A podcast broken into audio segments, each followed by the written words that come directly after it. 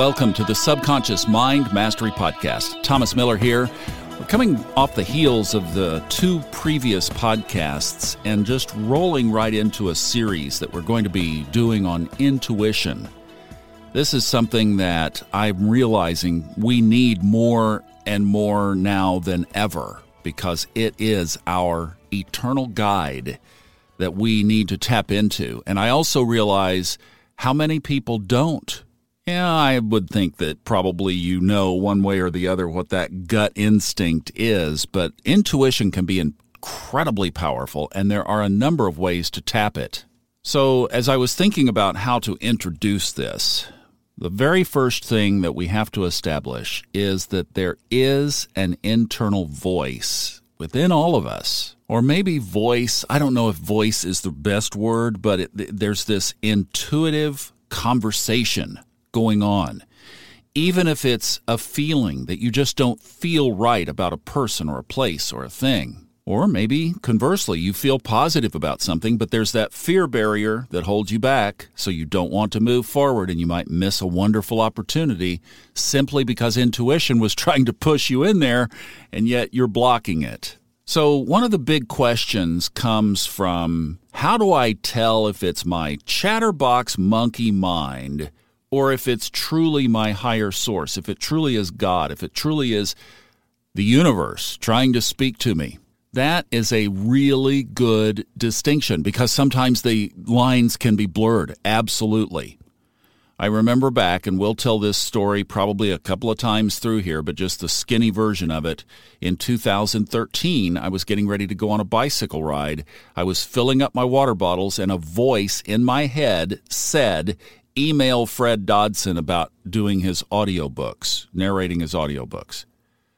How do I distinguish that between just monkey box chatter that was going on while I was trying to get ready and get out the door? And just to put this on some kind of timeline, in 2007, the end of 2007, I went through my second divorce. That was when I hit my dark night of the soul, the bottom of my life. I mean, that was the bottom of the barrel and then started to rebuild in 2009 when I spent the year in the RV that's mentioned in podcast 20 or 21 in this series. And that was the genesis of the turnaround. So from 2009 to 2013, four years maybe that I had been opening up to this and practicing this and starting to work with it. But I by no means had developed an intuitive practice that I hope to walk you into over the next several episodes but I was alert to it. And I think that's probably one of the biggest things is just being alert to that there is a voice out there that can talk to you. And when this came in, it came out of nowhere. I wasn't thinking about Fred Dodson. Now, that would be a natural progression. If I had been thinking about Fred Dodson, oh, I need to finish reading that book. I had it, I had levels of energy sitting on the nightstand. And I thought, well, I should finish reading that book. Oh, wonder about Fred Dodson. Who is this guy? You know, and wonder where he lives, and what, wonder what else he might have out there. Does he have a YouTube channel? You know, all this stuff that could have been chattering. To me, that's monkey box chattering. But I'm focused on getting out the door. I'm focused on getting a bicycle ride in that evening. So my monkey box chatter at that point would have probably naturally been work left undone, getting out of the door for me has always been a challenge. So I might have been thinking about what am I missing? What am I forgetting? Where should I go? Will I be safe? You know, that kind of thing. That might have been typical chatter. But then here comes this prompt, this voice, this I mean, it was it wasn't audible as in you're hearing my voice now, but it was an audible feeling. And it just had a command. Email Fred Dodson, who I didn't know, about narrating his audiobooks. And I guess the validation for the prompt came when I put the water bottles down and I went over to the computer and I searched Fred Dodson to see if he had any books out, and he did not. That was, ah, okay, then this is, you know, then I thought this is a prompt. This is coming from somewhere. So I was just like, the only other thing to do is to do it. And that's what I did. Well, that decision changed my entire life, and I still get choked up about it. I could get choked up about it right here, right now. Well, the other day, my brother sent me something, and I wanted to play it for you. This was obviously recorded at a live event, probably in a church. The speaker is David Gibbs. He runs a Christian legal organization and obviously, from a number of YouTube videos, speaks in churches. I don't know if this is a true story. He seems to use metaphor in his speaking. So maybe it is, maybe it isn't. But regardless, it absolutely nails the concept. We do have a higher source, and that higher source gives us guidance and direction. It has a voice outside of us and inside of us. And that voice can keep us from crashing into the sides of mountains in our life, as you'll hear in the analogy of this story. So here is the presentation from a live delivery, David Gibbs, posted on YouTube by Temple Baptist Church. I was in Alaska doing a lawsuit. We're way out in the Aleutian Islands, getting ready to leave and go back to Anchorage and then home. And I had a ticket in my pocket to get on an airplane. A pastor came up and he said, Listen, I can save you money. I said, How's that? He said, I flew a small airplane up here. And I fly a small airplane, and I can take you in my little airplane and you can save your ticket. And this did not sound, I said, gee, thank you so very, very much. But I've got this ticket. We'll just make our way on home, me and this other lawyer with me. He said, No, no, no, you got to do it, you got to do it. And against every better judgment I had, I said, Okay. Well, we went out to the airport, took us by his little plane, and I looked at it, and I thought, Well, one good thing, it's shiny. Then he walked around it. We got in. He's on the left front, I'm on the right front. The other lawyer's sitting right behind me. And he started it up, and it started up just fine. Well, we taxied out. I said, Should we pray? He said, Yeah, that's a good idea. We normally don't. I said, Well, this time we're going to. and I'm telling you, I prayed five, eight minutes. I prayed a long time. We went and got on the runway. He starts down the runway. The plane lifted off ever so gently, and we start climbing. And it's wonderful. Not a problem in the world. We started climbing, and we flew probably three, four minutes. And something happened that will never leave my mind. The pilot turned to me and he said, We're going in the clouds and I can't fly in clouds. They make me pass out. I said, Clouds make you do what? now, it's been cloudy all day. And we go right up into the clouds and you can't see anything. And he looks at me and his eyes roll back in his head. And he starts mumbling and he passes out passed out cold. Now I grabbed him and I shook him and I said, Come on, you got to wake up so I can kill you. Now we're in the clouds flying along with no pilot. And my friend in the back seat said, We're dead, aren't we? I said, There's a very good chance of that, yes. He said, What are we to do? I said, I don't know. But there was a radio right there, and I handed him the microphone and I said, Start asking for help. So he's in the back seat reaching up and he said, Hello, hello. We didn't know any proper radio etiquette. All we were saying was hello. And somebody answered back, Hello, hello. Don't you guys know proper radio etiquette? And I said, Give it to me. I said, Tell We don't know nothing. Tell them we're in an airplane with a passed out pilot and we don't know how to fly this plane. The guy said, I'm a freighter flying out of Anchorage on the way to Tokyo. And he said, You're telling me you have nobody who can fly that plane with you? I said, Tell him that's correct. Now you gotta understand, I am sweating bullets. He said, The first thing I'm gonna do is start circling so I don't lose you because I'll fly out of range of your radio and you won't have me anymore. And he said, I'm going to get Anchorage Emergency for you. And Anchorage Emergency will be the people that can maybe help you. Try to save your life.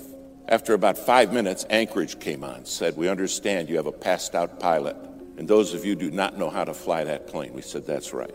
They said, Well, the first thing we got to do is find you. And I'll never forget what this man at Anchorage said. He said, My job is to get you home safe. He said, That's my job. But he said, Here's the deal. If you want me to get you home safe, you got to promise me you'll obey my voice. He said, You can't see me, but I can see you. And he said, If you're not going to obey my voice, you're going to die.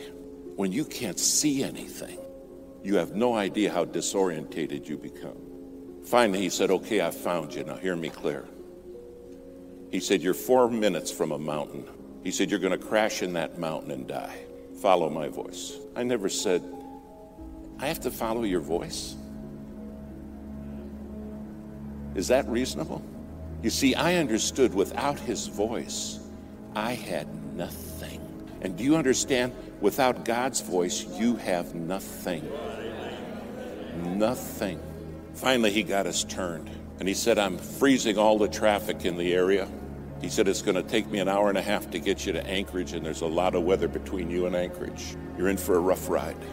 And he said, I want you to hear me. I don't want you to look at what's going on outside. I don't want you to pay attention to the storm, just my voice. He said, If you start watching the storm, you will die. But I'll take you through it. Now, because they cleared all the traffic, several pilots, those nighttime freighters, those 747s, started talking to us. They said, We're praying for you, men. You're going to make it. But listen to the voice. That's the key.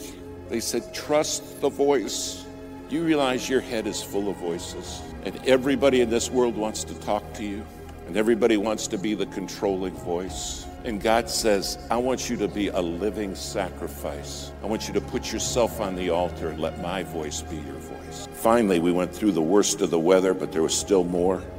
And then the voice came back and it said, Now, I'm going to line you up. He said, I'm going to bring you in right down the runway. And at the foot of the runway are some lights, and they're in the form of a cross. He said, Don't you forget this. The cross is the way home. Finally, he's bringing us down. We still can't see anything. And all he kept saying is, Stay with me. My sheep, the Bible says, hear my voice and they follow me. Finally, just a couple hundred feet off the ground, we saw the cross. I landed the plane. In fact, I landed it seven times. Finally, it all came to a stop, and the minute we stopped, the pilot woke up. The voice said, Thanks for listening. I watch them crash and burn all the time because they won't follow my voice. They don't understand I'm the one who can see them even when they can't see me. But they get the voices in their head and they kill themselves. They self destruct. Thanks for listening to the voice. Then they put us in a motel room in about four in the morning. The knock at my door. And I opened the door and a man was standing there. He said, Hello, David. I said, You're the voice. You're the one who got me home. He said, I am.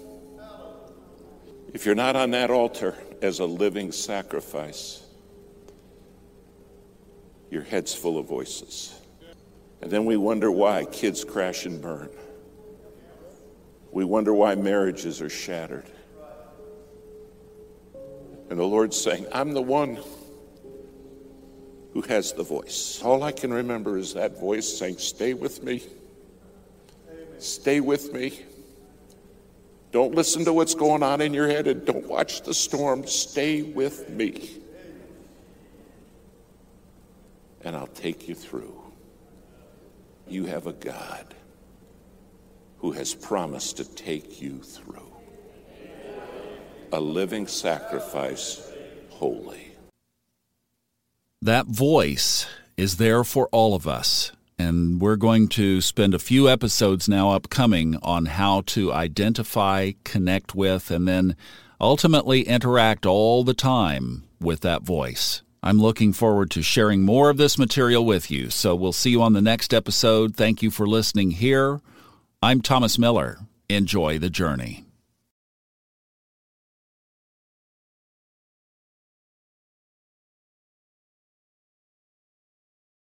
The stories and opinions expressed on this podcast are independently those of the host and guests and are not intended to be taken as medical advice or to replace medical care from a licensed professional when appropriate.